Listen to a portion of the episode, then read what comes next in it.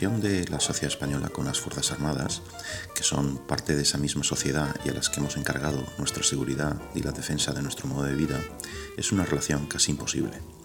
Los españoles creemos que nuestra seguridad se sostiene sola, que no estamos expuestos a riesgos relevantes y que estos son más bien de tipo económico o bien consideramos como amenazadores a algunos de nuestros aliados como Estados Unidos. Así, no muchos de nosotros estamos dispuestos a invertir más en defensa y preferimos pensar que nuestro ejército lleva a cabo misiones de paz en lugar de pensar en lo que realmente hace, que son operaciones bélicas, y en por qué lo hace. Al menos esto es lo que piensa mi invitado de esta semana.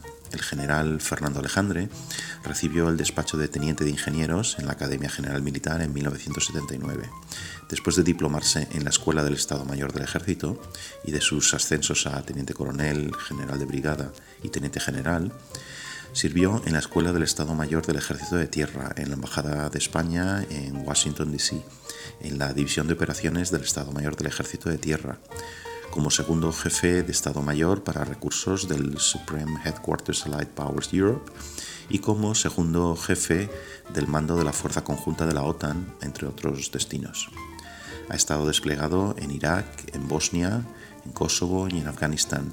Entre sus condecoraciones están la Gran Cruz del Mérito del Ejército de Portugal, la Legión al Mérito de los Estados Unidos y la Legión de Honor de Francia. En 2017 fue nombrado jefe del Estado Mayor de la Defensa, cargo que ocupó hasta 2020. En la actualidad es general en la Reserva. Hoy conversamos sobre su último libro, Rey Servido y Patria Honrada, una visión de la defensa de España, en el que expone la problemática relación que los españoles tenemos con nuestros militares. Y también hablamos de posibles soluciones, de hablar de la defensa de España en los colegios, de las complacencias española y europea ante las amenazas, de legalidad y legitimidad en las operaciones militares, de la OTAN, de Ucrania y de Rusia, de la inversión en defensa, de cuál sería la relación ideal con un ministro de Defensa y de las posturas de la izquierda y la derecha frente a las Fuerzas Armadas. Si te gusta lo que ves y escuchas, por favor sigue apoyando el programa con tu suscripción en YouTube, en tu app de podcast o en mi página web pacobeltran.com. Tus comentarios en estos sitios y también por favor difíndelo en, en redes sociales. Os dejo ahora con el general Fernando Alejandre.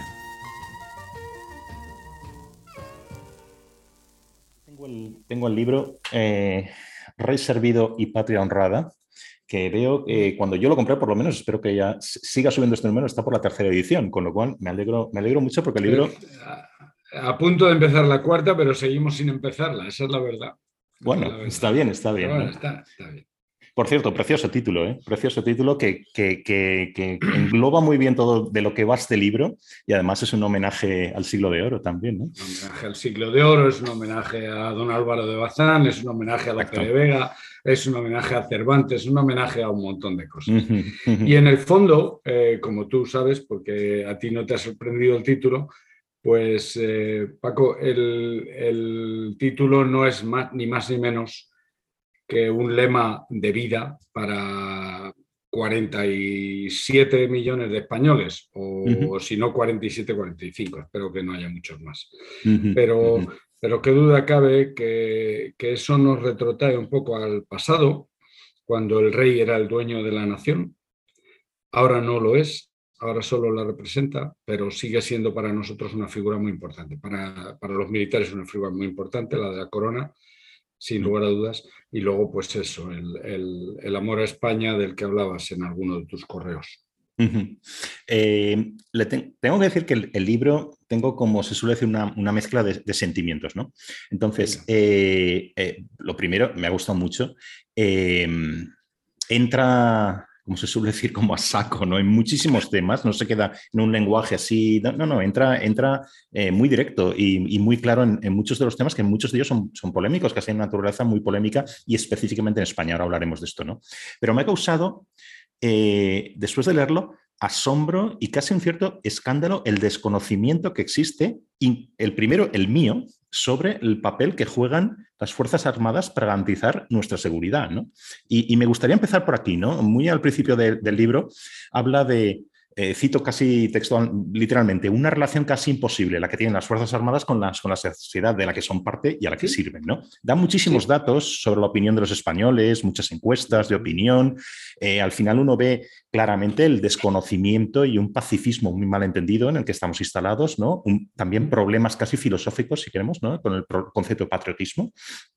Eh, y luego eh, parece, parece que flota por ahí una idea de que España se defiende sin necesidad de que nadie, haga nada, ¿no? Y, se citan como amenazas cosas que son curiosas, por, como mínimo, ¿no? Que, Estados Unidos sea una amenaza, etcétera, ¿no? Tienes que reconocer que eso es paradigmático, eso no ocurre en ningún otro país del mundo. Sí, sí. Donde un aliado, en, qué país del mundo un aliado entra a formar parte de las amenazas? Y, pero encima no para, porque si dijeras, bueno, pero es para un 1% de los españoles. No, no, es para un 40% de los españoles. es sorprendente. Claro. Efectivamente hay un desconocimiento y a mí me gustaría dejar claro, eh, Paco, al empezar, eh, el título es Rey Servido y Patria Honrada porque es un lema de vida, un lema de vida para españoles de todo tipo, civiles, militares y, y demás pero, pero el verdadero título es una visión, mi visión de la defensa de España. Eso es lo que he procurado desde el principio y por eso, por eso he hecho. No sé quién me dijo el otro día y por qué. Bueno, pues porque a la edad de retiro, no a la edad, al, ser cesado como, como jefe de Estado Mayor de la Defensa y venirme a mi casa, me di cuenta de que durante tres años había estado, pues eso, un poco como eh, la voz que clama en el desierto, siempre reclamando lo mismo y nunca avanzando. Y ahí, y ahí empecé. Pues la cuestión sería, quizás una, una, pregunta muy, muy grande, pero bueno, como también la aborda de una forma muy concreta y ahora también iremos más al, al detalle, una primera cuestión sería, ¿cómo cambiamos este estado de cosas? ¿Qué cosas podemos hacer como sociedad, etcétera, para cambiar esto? Pues creo, Paco, como has visto, que analizo varios factores que han influido en ese distanciamiento sociedad-Fuerzas Armadas y que los factores eh, son geográficos, son históricos, son sentimentales, políticos, de todo tipo. La única forma que tenemos, desde mi punto de vista, para resolver esto es eh, entrando por las escuelas. Eh, con mucha frecuencia y este es, eh, eh, esto que estamos haciendo ahora es una demostración con mucha frecuencia, eh, se da, pues eso, en, foros o, se tratan de hacer, de actuar sobre foros que mm, lamentablemente para nosotros ya están perdidos, que es muy difícil cambiar. la única forma que realmente sería efectiva desde mi punto de vista, es actuar sobre las escuelas. Estoy hablando sobre las escuelas en estados muy, muy iniciales y una cosa muy importante que en alguna ocasión he señalado es que esto no puede ser cosa de que un militar vaya a un colegio a dar una charla. Tiene que ser algo del profesor. El militar que va a dar una charla a un colegio no deja de ser algo folclórico, eh, la gente acaba preguntándote de qué son las chapas que llevas en el uniforme o, y eso qué significa y tal. Eh, eso no sirve para nada. Lo único que sirve es el profesor, que es el que tiene ascendiente sobre el niño o la niña y que es el que en el fondo va a, dar, va a poder cambiar esa percepción que, que tú citabas de que en España somos, estamos seguros porque estamos seguros, sin que nadie sepa muy bien por qué estamos seguros. Sin embargo, yo cuando leí esta parte en la que muy claramente dice, e, es que los universitarios, incluso ya, esto ya están perdidos, son muy mayores para esto, ¿no? Entonces hay que ir al colegio, como está reiterando ahora. Yo estaba pensando, con, con, las, eh, digamos, con las direcciones que están tomando la reforma educativa, etcétera, ¿no? Está, y, y, y, ya no, yo no solo la cuestión de las Fuerzas Armadas, sino en general, que parece que vamos a un mundo de fantasía, ¿no? Eh, y a mí me da la impresión de que vamos un poco al revés, ¿no? Entonces, a mí, no, yo creo que no es muy difícil imaginar el escándalo, eh, creo que esta palabra va a salir varias veces, el escándalo político que supondría que alguien mencionara incluir, eh, digamos, una visión realista, una visión de las, de las Fuerzas Armadas eh, en los planes de estudio de los colegios y, más en ciertas zonas de España, ¿no? Eh, evidentemente estás en lo cierto, tanto en la parte regional como en la parte global. Creo que sería muy problemático en la actualidad. Ahora bien, eh, eh, cosas como lo que está ocurriendo ahora en el este de Europa, que duda cabe que han, hecho replantearse a gente que no se lo había planteado en la vida que era necesario invertir en defensa. Bueno, pues a lo mejor esto, esto empieza a, dar lugar a un cambio en la forma de entender las cosas. No lo sé, Paco, pero eh, lo que me gustaría es que quedara claro que yo tengo, creo que tengo una visión clara de los problemas, lamentablemente no de las soluciones o no de todas las soluciones. ¿eh? Y, ya que he mencionado eh, Rusia, porque está Rusia, la cuestión de la invasión de Ucrania por Rusia, ¿habría quizá algún, algún acontecimiento que pudiera cambiar este estado de cosas en la opinión pública.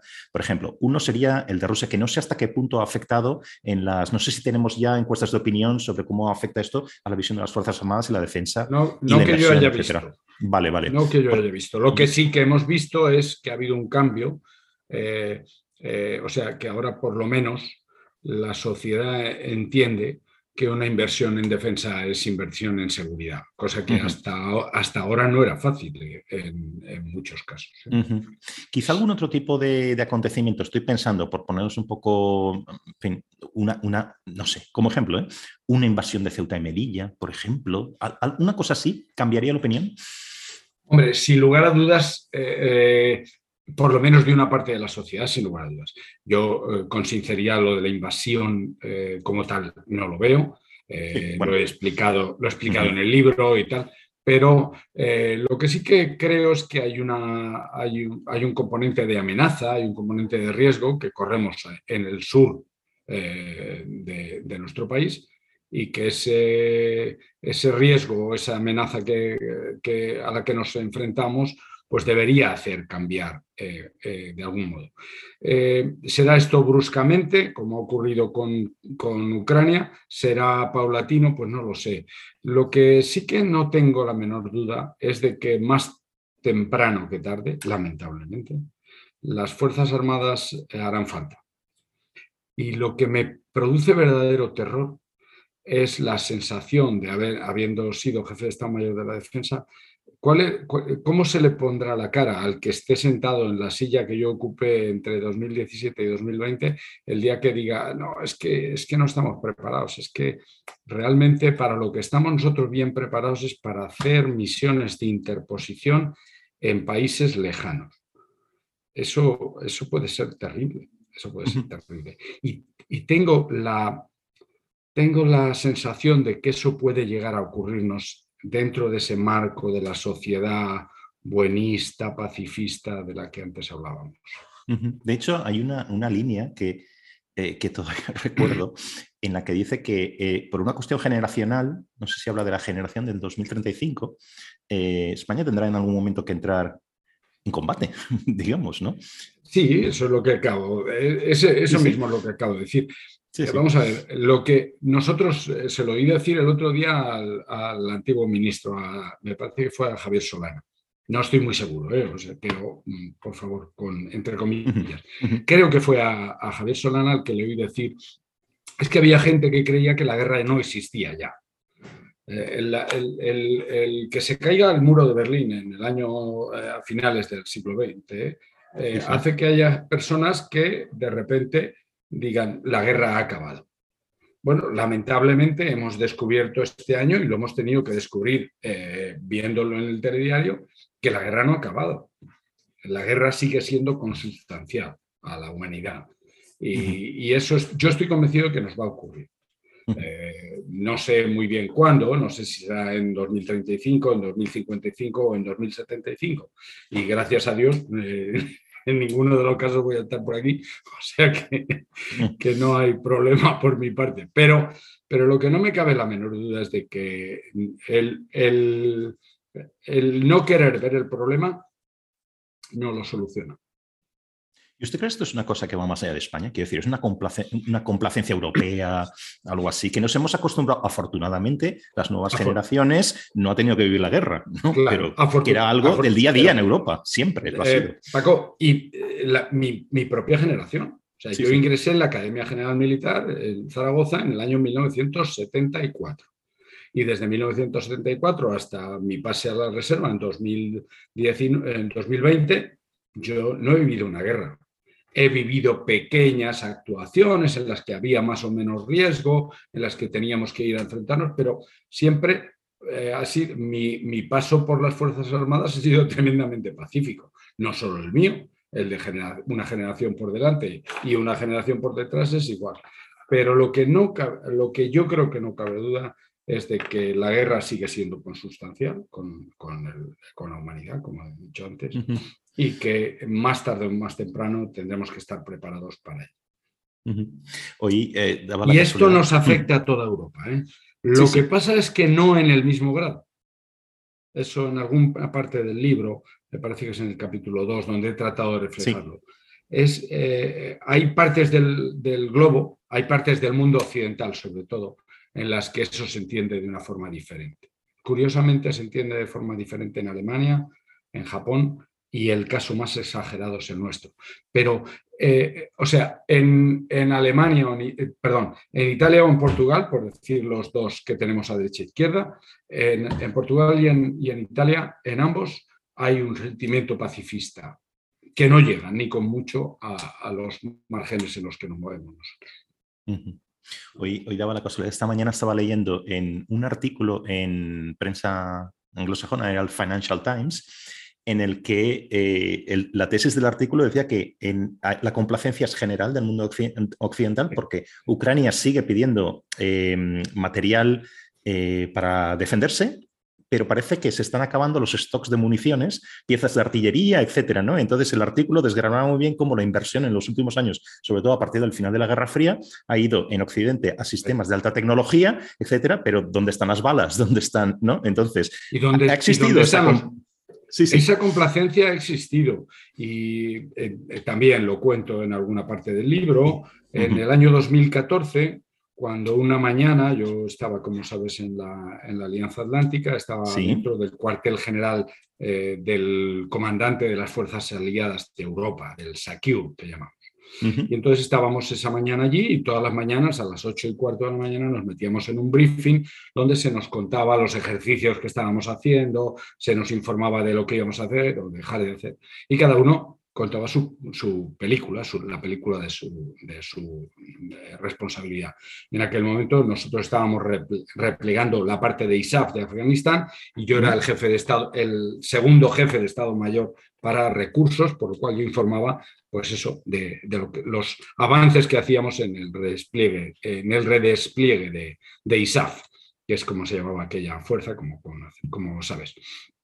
Entonces, eh, de repente un día, eh, Crimea eh, pasó a manos de Rusia y lo vimos en la televisión. Y entonces yo recuerdo perfectamente al general Bridlow, que era el, entonces Secure, que preguntó qué podemos hacer. Y entonces fue cuando descubrimos que Alemania llevaba destruyendo carros de combate la friolera de 8 o 10 años. Descubrimos que habíamos desmontado la mayor parte de las unidades de montaña, por lo cual los climas como el de los, las eh, tres mm, eh, repúblicas bálticas pues nos eran difíciles. Eh, descubrimos que no había unidades de ferrocarriles para transportar. descubrimos que no sabíamos cómo eran los puentes que había en Hungría o en Rumanía y por lo tanto no podíamos mover recursos hacia allá si hiciera o hubiera hecho falta.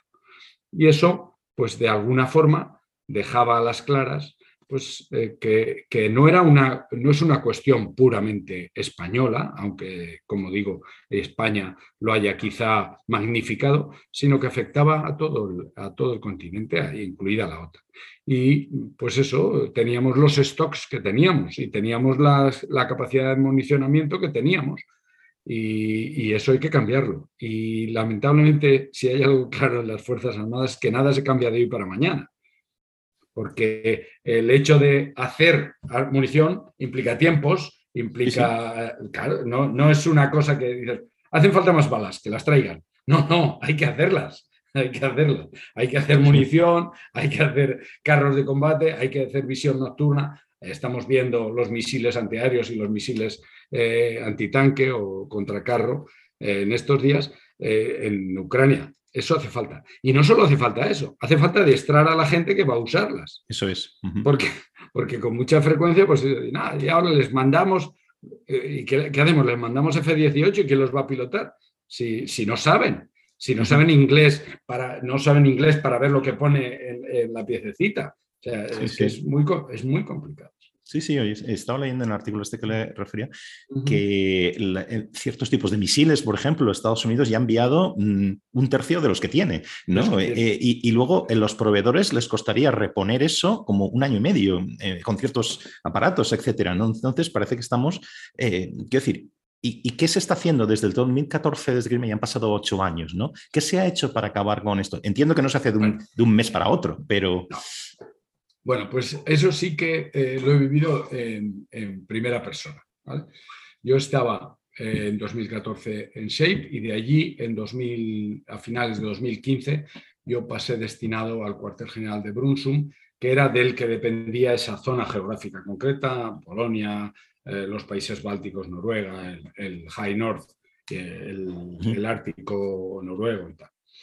Y entonces puedo garantizarte que hicimos uno, eh, militarmente hablando, se hicieron esfuerzos enormes y se cambió una estrategia militar. Ahora todo el mundo está muy contento porque hemos desarrollado un concepto estratégico de la Alianza Atlántica en la cumbre de Madrid.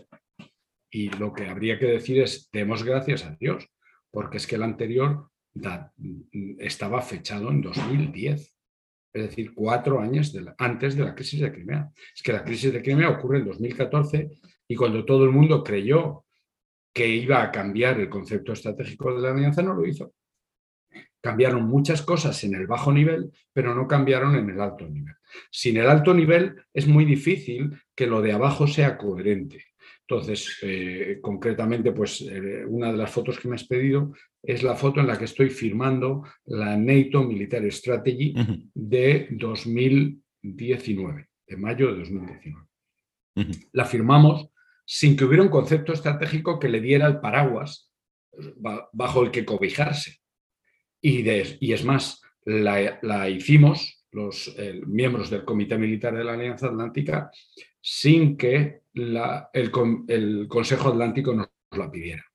Al no haber un concepto estratégico, pues esto quedaba un poco en terreno de nadie. Y como dices, pues eh, no había una respuesta cohesionada a la amenaza. Solamente eh, la invasión del mes de febrero eh, ha, cambiado un poco el, modo de entender el paradigma. ¿Hasta dónde podría actuar, en qué conflictos futuros podría actuar la OTAN? Por ejemplo, en una cuestión, por ejemplo, algo que parece que ya no es si se va a dar, sino cuándo se va a dar, que será un, potencial conflicto entre China y Taiwán, por ejemplo. ¿no? Eh, ¿Podría actuar la OTAN ahí? ¿Sería una cuestión solo del ejército americano que tiene este acuerdo con Taiwán um, de defensa? Lo puede llevar por donde quiera, ¿eh? a otros conflictos. No, no, eh, pero, pero, es lo mismo que nos ha pasado en Irak. O sea que China-Taiwán es lo mismo que nos ha pasado en Irak. Lo que pasa es que Irak afectaba un poco al orden interno y un poco a uno de nuestros aliados.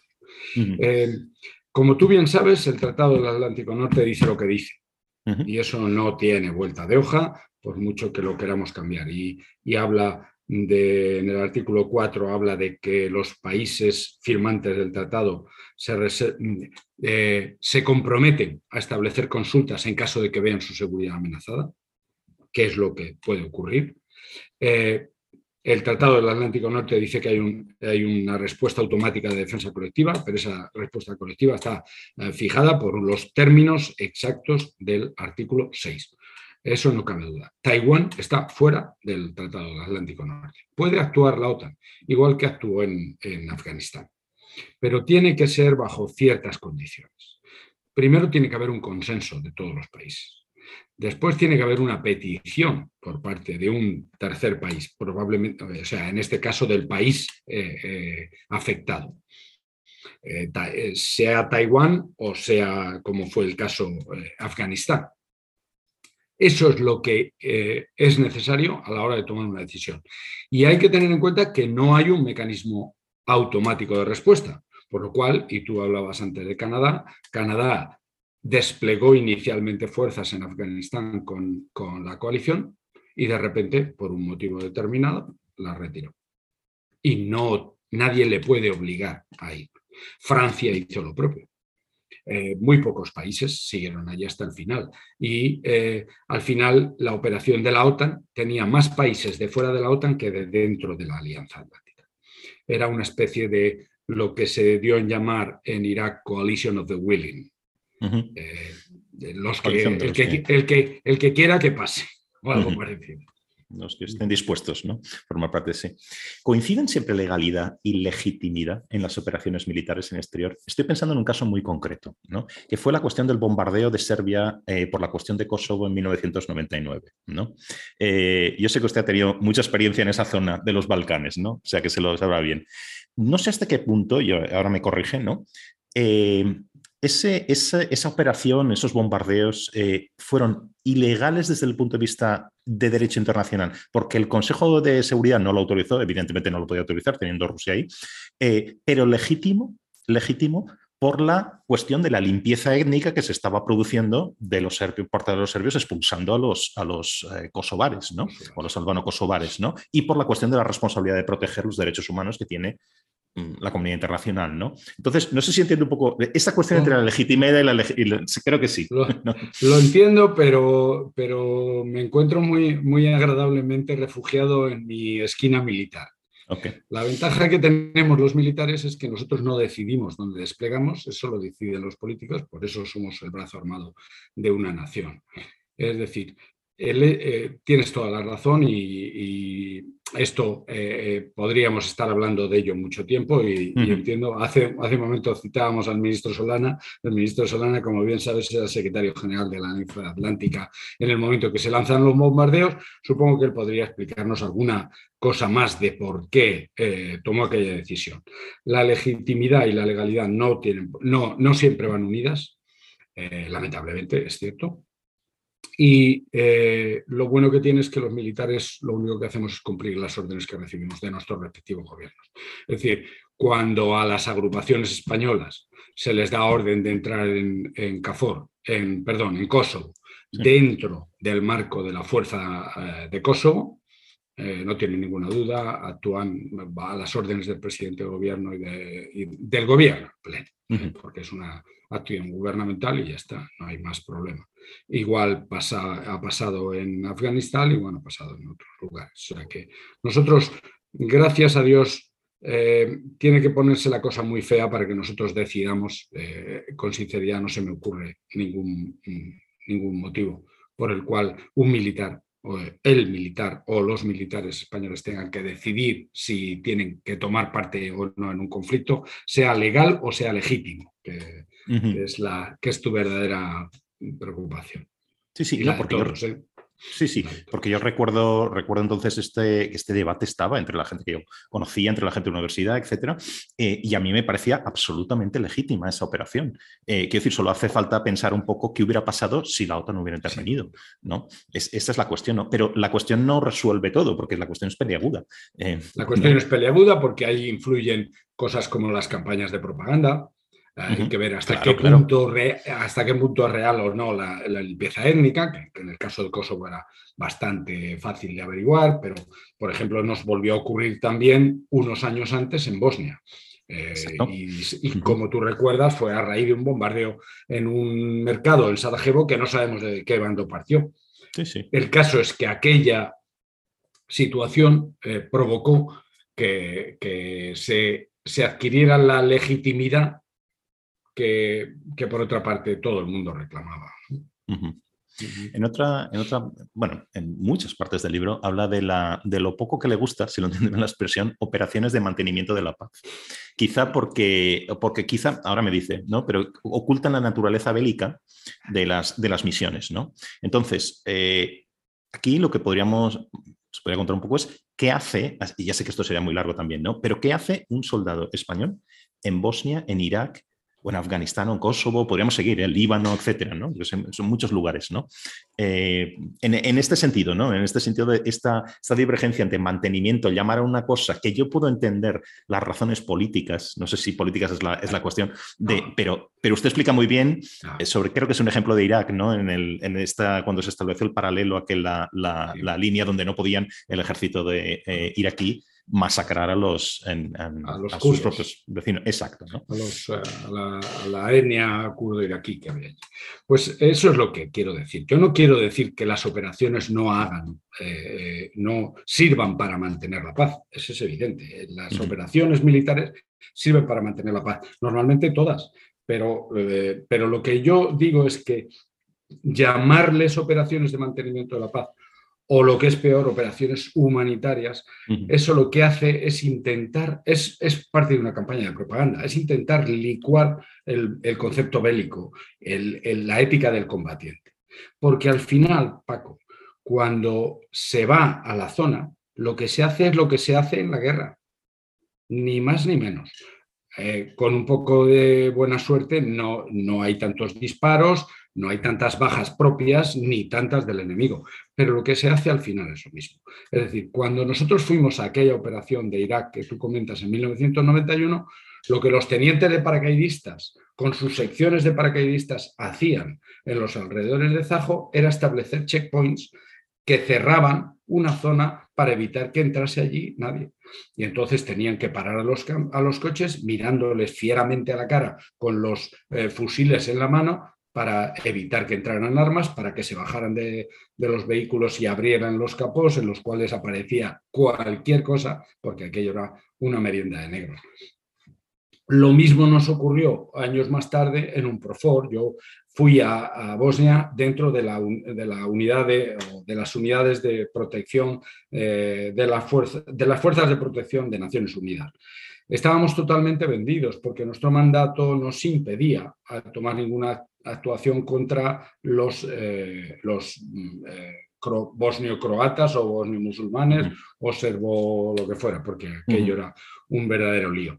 Eh, bueno, pues eso es lo que ocurría, Paco, que, de repente pues te bajabas de un vehículo y un crío de 18 años con, que había dormido poco te apuntaba con la pistola en la cabeza.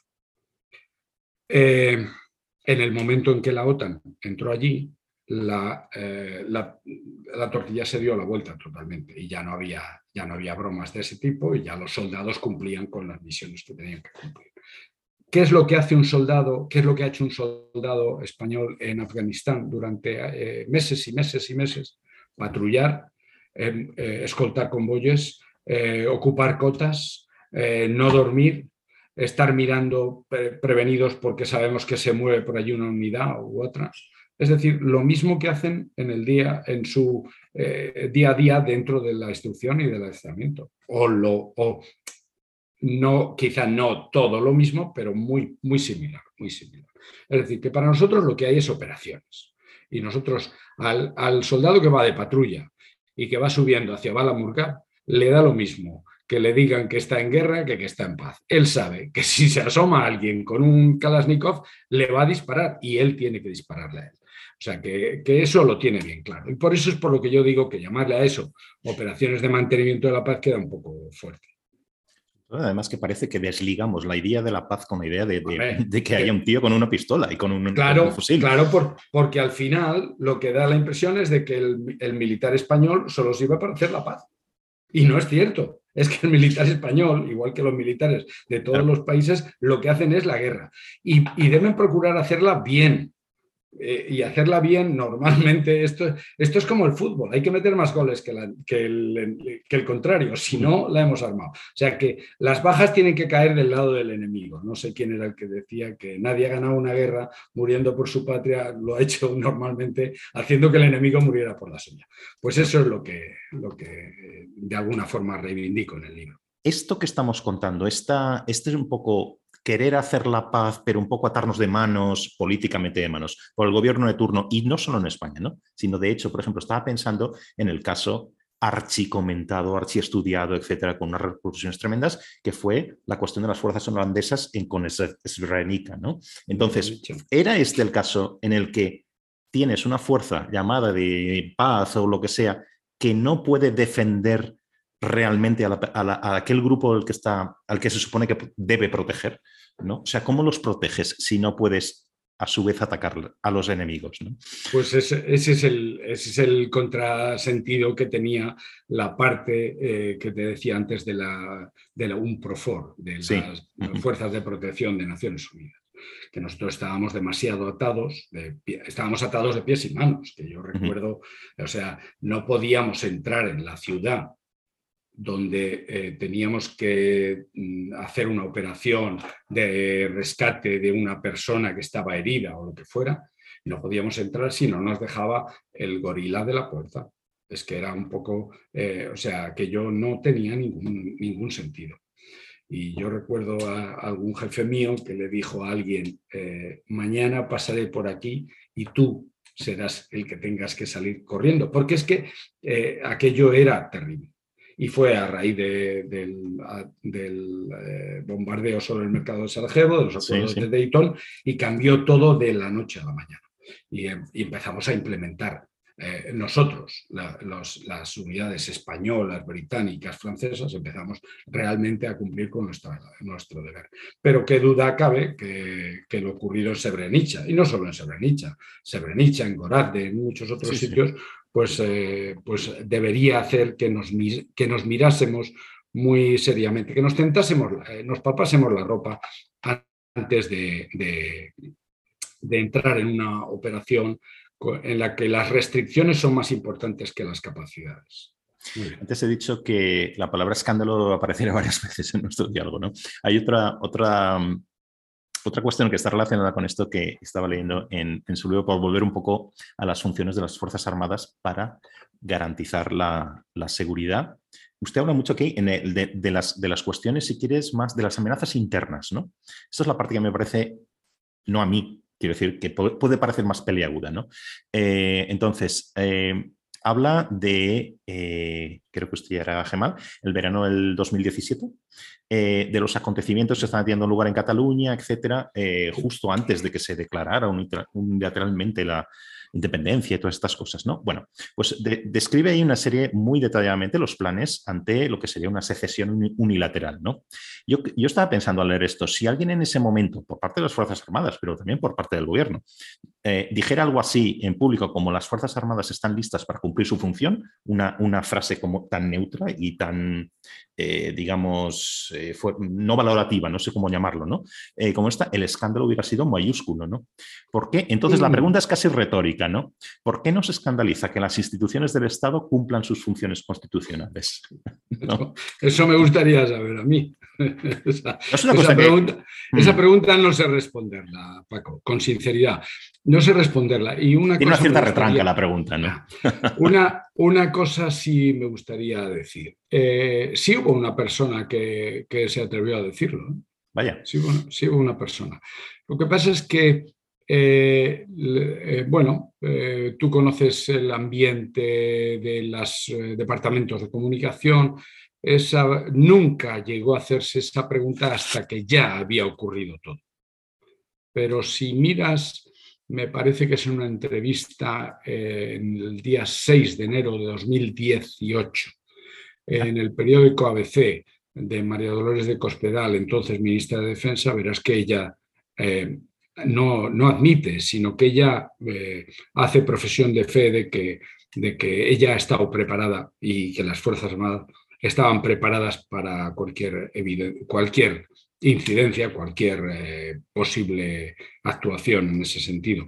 Y creo recordar que cuando le preguntaron, pero ¿cómo dice usted eso? Porque eh, solo hubiera, desde luego durante mi tiempo de, de guardia o mientras yo estaba al frente del ministerio o algo así, no, no hubiera permitido que no hubiéramos estado preparados para cumplir con nuestra misión, que es en el fondo lo que tú estás diciendo. O sea, algo que está recogido en la Constitución, que es la misión de las Fuerzas Armadas, que no debería sorprender a nadie, el ordenamiento constitucional sigue siendo parte del artículo 8 de la Constitución, no debería sorprenderle a nadie que los militares estén preparados para cumplirlo.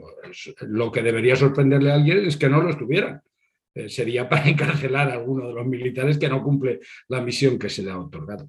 Y, no me refería simplemente que esto hubiera sido un escándalo en Cataluña, me refiero que hubiera sido un escándalo en Madrid mismo en ciertos sectores políticos. A, eso me refiero. ¿no? Eso no es una cosa que pase solo con las Fuerzas Armadas. Pasa también que nos sorprendemos que los jueces, por ejemplo, cumplan su función. Quiero decir, es que es algo que mm, es sorprendente como mínimo. ¿no?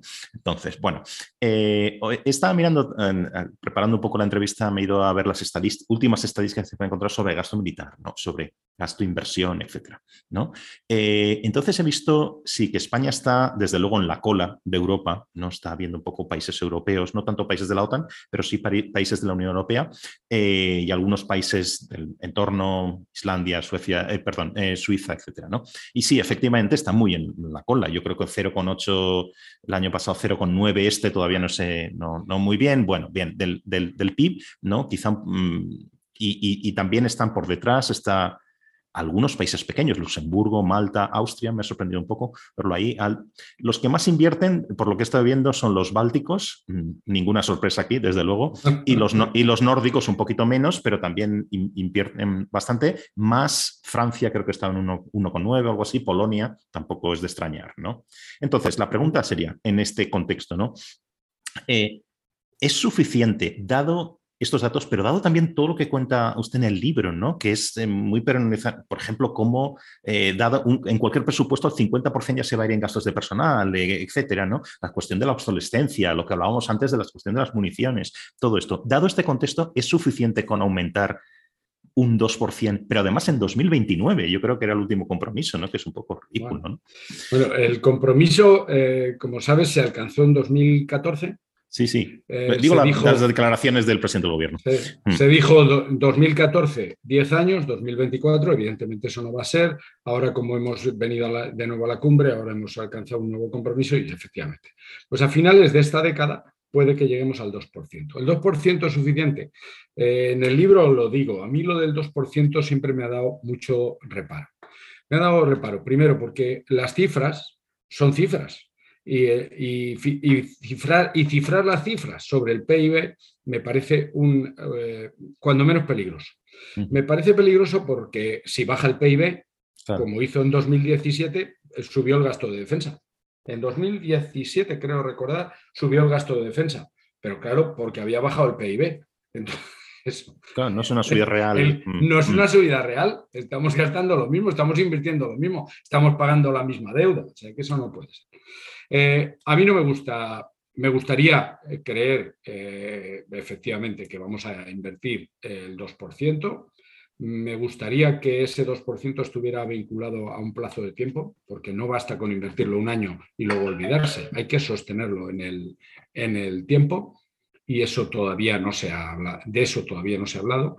Y luego hay una cosa que, creo que debemos ser eh, prudentes cuando hablamos de, de la inversión de otros países. Probablemente uno de los países que más invierte en defensa en, el ámbito eh, OTAN y europeo sea Grecia. 2,6 he visto esta mañana de Eurostat. Bueno, eh, a mí me gustaría saber qué hacen con él, porque no, he visto nunca un soldado griego en una operación. Es decir, eh, el hecho de que yo invierta en el 2%, no, yo lo que tengo que poner es un porcentaje a disposición de la alianza. Tengo que aumentar mis capacidades, pero tengo que aumentarlas con el, con el propósito de que sean útiles para la alianza. Si solo son útiles para mí, entonces no sirven para casi nada. O sea, que eso es una de las, eso es una de las cosas. Pero aparte de eso, pues por ejemplo, tú has citado los bálticos. Los bálticos eh, invierten más del 2%. Entonces, en todas las reuniones del Comité Militar y del, eh, Consejo del Atlántico Norte se les felicita porque ellos ya gastan el 2%, pero nadie les ha preguntado dónde está su fuerza aérea, porque no la tienen. Porque es España, entre otros, hay muchos mm. otros países, el que hace las acciones o las misiones de policía aérea en el Báltico. ¿Por qué? Porque ellos no tienen fuerza aérea. Nosotros, con nuestros Eurofighter y nuestros F-18, corremos turnos allí en, Lituania o en, Estonia para hacer este tipo de misiones. Entonces, evidentemente, ellos, ellos salen eh, aplaudidos, nosotros no, pero realmente su fuerza aérea radica en la base aérea de los llanos, en Albacete, lo cual es un poco, eh, no, es, no me parece que sea justo. Entonces, por eso es por lo que yo siempre he protestado abiertamente delante de mis compañeros cuando estaba en el comité militar, he protestado con respecto a lo del 2%, porque no me parece que sea una, una cosa. De todos modos, lo que sí que sabemos claramente es que las Fuerzas Armadas Españolas están sufriendo un proceso de descapitalización que empezó aproximadamente en el año 2000. En el año 2000 nosotros hicimos unas inversiones en lo que se llamaba la triada estratégica, que eran las fragatas F-100, los eh, Eurofighter y el carro de combate Leopardo. Esos, eh, bueno, y algunas cosas más, pero mm, digamos esos tres porque son muy, muy, ejemplos muy claros. ¿no? Entonces empezamos eh, a, producirlos, empezamos a dotar a nuestras unidades y empezamos a pagarlos. tú sabes, estamos todavía pagando deuda de aquellos eh, elementos, de aquellos materiales con los que se dotaron las Fuerzas Armadas Españolas en el año 2002, 2003, 2006 y todavía seguimos pagándoles. Eh, por lo cual, siempre por delante del Ministerio de Defensa hay lo que yo llamaba en mis tiempos de GEMAZ el efecto tsunami, que es una ola enorme que prácticamente se come todo el presupuesto cuando el barco todavía está saliendo de la, de la bocana del puerto. Ya todos los años salimos de la bocana del puerto y empieza el 50% de gastos de personal. Eh, gastos de personal nuestros, gastos de personal en algunos casos eh, de alguna parte de las fuerzas y cuerpos de seguridad del Estado, gastos de asistencia social, gastos tal, y de repente todo eso, más los pagos de los programas especiales de armamento de principios de siglo, se nos echa encima y al final lo que nos queda para sobrevivir es muy poquita cantidad, muy poquita cantidad. Entonces, a mí me gustaría ver esa cantidad incrementarse. He oído al presidente de gobierno decirlo, no tengo motivo para dudarlo. Lo que me gustaría es verlo y, verlo sostenido en el tiempo, como decía antes. Eh, la Unión Europea empezó, hemos hablado mucho de la OTAN, pero también creo que podemos hablar de la Unión Europea en este sentido, ¿no? Eh, que, que todo, que sabemos, ¿no? Que empezó como una, bueno, poner en, básicamente Alemania y Francia poner en común ciertos recursos, entonces el acero, carbón, etcétera, pero también una, un inicio o una, una, iniciativa muy temprana de poner en común los ejércitos que aquello fracasó, Francia tuvo un papel ahí, pero en fin, ahora fracasó, fracasó por el propio interés de algunos países de la, propia Unión. ¿eh? Claro, claro. Es, una, es, lamentable, es lamentable. Nosotros, la Unión Europea, dejemos ya lo del ejército europeo y tal, la Unión Europea pudo perfectamente haberse dotado de un pilar europeo de la Alianza Atlántica, por lo menos haber mirado de tú a tú a, a nuestro vecino del otro lado del Atlántico y lamentablemente lo hemos vuelto a, hemos vuelto a fallar, estamos fallando ahora. Pues la pregunta casi se responde sola, ¿no? Porque iba a preguntar qué posibilidad habría de que esto ocurriera en, el, en, un futuro, en algún momento. Yo lo veo por muchas razones complicado, ¿no? Pero, eh, pero en caso de que ocurriera, sería una, ¿cómo decir?, una forma mejor de plantearnos como europeos la defensa de Europa o, o, esto es otra cosa distinta. Sin lugar a dudas, ese es el, objetivo que deberíamos tener. O sea, el objetivo que deberíamos tener es crear una Europa de la defensa o una defensa de Europa, un pilar europeo de la defensa que nos pusiera como Unión Europea en plano de igualdad. No hace falta ir a un ejército, eh, te acordarás de cuando empezamos con el cuerpo de ejército europeo, compuesto por cuatro países, eh, cuando empezamos a hablar de la Western European eh, Organization y todo aquello. Eso todo ha ido fallando, ha ido fallando por intereses partidarios de determinados países. Y no voy a citarlos, pero tienen capital en Berlín y en París. Sí, sí, no. Por eso lo primero que he dicho es que no, yo no lo veía ahora, ¿no? Pero quiero decir, si hemos sido capaces de, mm, digamos, compartir soberanía en muchos otros terrenos, por ejemplo, cosas como la moneda y cosas así, mm, yo creo que con más razón, ¿no? Es esta cuestión, ¿no?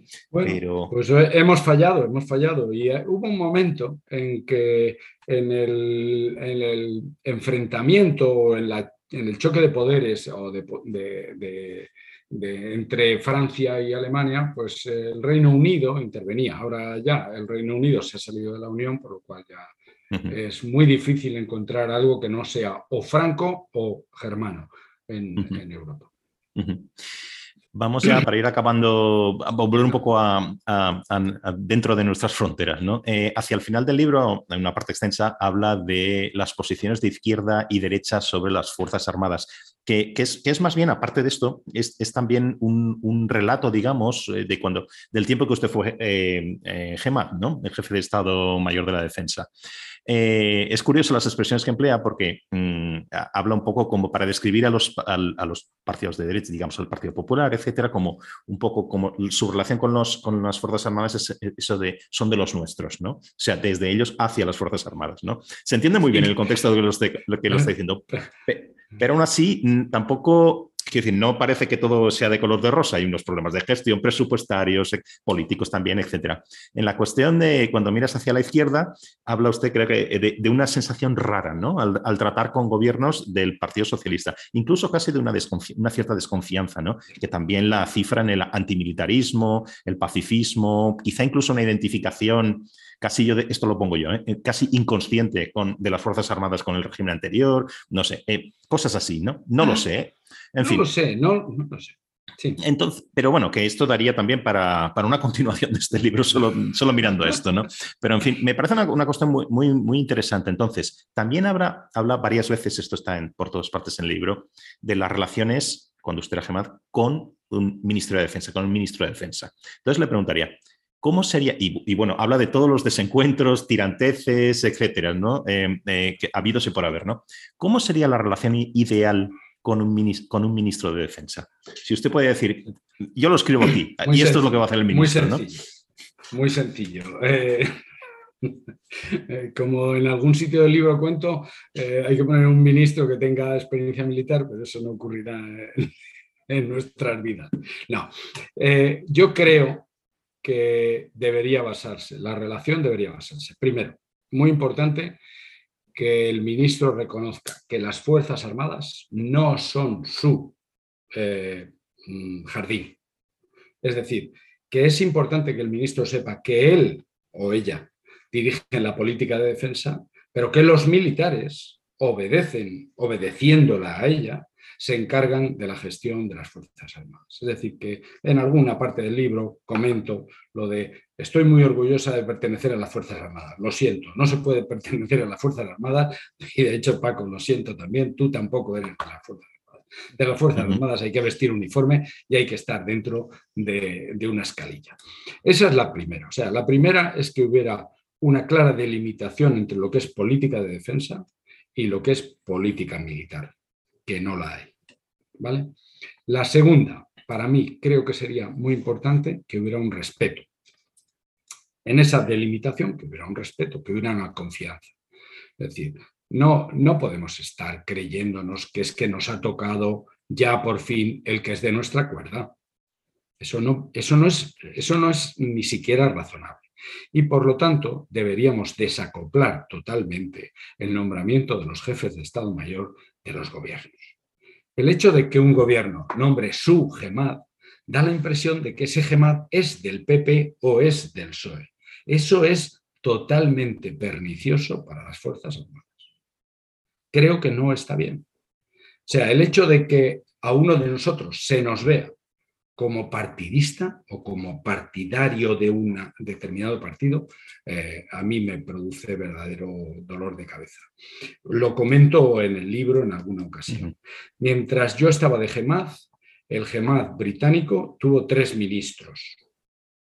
En el mismo plazo, la ministra Robles tuvo tres GEMAD. Sé que es al revés, exacto. Justo al revés. Sin embargo, esto no es, inaudito. Hay que decir, el, estoy pensando ahora mismo, ¿eh? a bote pronto, el defensor del pueblo, por ejemplo, se elige para un periodo que no, que no coincide con el de un gobierno de turno y el del Parlamento. ¿no? Entonces, ¿por qué no hacerlo así en, el pues no lo, Pues no lo sé, pero la, cuestión es que cada vez que cambia el gobierno, cambia el jefe de Estado Mayor de la Defensa. Hombre, yo entiendo yo entiendo que en algunas ocasiones está justificado porque conozcan a la persona y sepan ya que, o por, no sé, pero no, no, con sinceridad no me, parece, no me parece razonable, sobre todo en una institución como las Fuerzas Armadas que presumen de no ser partidistas. Exacto. Em, ¿Ha habido algún otro momento, ya en todo caso para, acabar, ¿no? en que estas relaciones con los diversos gobiernos hayan sido, eh, en la historia reciente, ¿eh? en que esas relaciones no fueran así, no fueran así de tirantes o complicadas? ¿Es así en estos momentos o quizá es más complicado en estos momentos? Y una pregunta un poco de tener la bola de cristal, ¿no? Ante lo que parece según las encuestas, que es un cambio de ciclo político y que puede haber un cambio de gobierno cuando acabe la legislatura, ¿no? en las próximas elecciones, ¿puede mejorar eh, esta relación? Eh, eh, evidentemente, si hay un cambio de ciclo, lo primero que va a cambiar es el ciclado. Es decir, que el, jefe de Estado Mayor de la Defensa pues tendrá, aparte de que de que ya tiene una edad y de que tiene una larguísima trayectoria militar, pues en algún momento eh, tendrá que decir, por favor, que me releven. ¿no? Entonces habrá un nuevo cambio, un nuevo, habrá nuevas personas. Las personas son las que determinan las, las relaciones interpersonales. O sea que, que, y no, no tengo yo muy claro que haya habido momentos mejores. Sí recuerdo algún momento peor. Pero yo, pero yo era muy joven, yo era muy joven. Sí, sí, hubo, un, momento al, poco de cambiar el, el, el siglo en que las relaciones eran un poco tensas, eh, con, con, un par de ministros casi seguidos, o seguidos, para ser Bueno, pues eh, yo creo que lo vamos a dejar aquí. Recordamos, vais servido y patio honrada. Espero que este, esta pequeña charla que hemos tenido sirva un poco para ir rompiendo esto que es lo que hablábamos al principio, ¿no? Y en cualquier a ver si es cierto, a ver si es cierto, que la gente... Es, el libro yo lo he escrito con la idea, Paco, no de que sirva para mis compañeros, sino que sirva para personas como tú, con interés sobre este tipo de cosas, pero no solo tú, sino médicos, abogados, eh, diputados en cortes, por favor convendría, convendría que, se tomaran esto de la defensa algo más en serio. Recuerdo que en un momento dado dice usted que lo tendría que tener todos los miembros del Tribunal de Cuentas, etcétera, ¿no? Y yo estaba totalmente de acuerdo en ese momento cuando estaba leyendo. Espero que vaya muy bien, entonces, y que, y que, sirva para esto que estamos elaborando. Muchísimas gracias. Muchas gracias. gracias a ti, Paco. Muy bien, fuerte abrazo. hasta luego. Un abrazo a ti.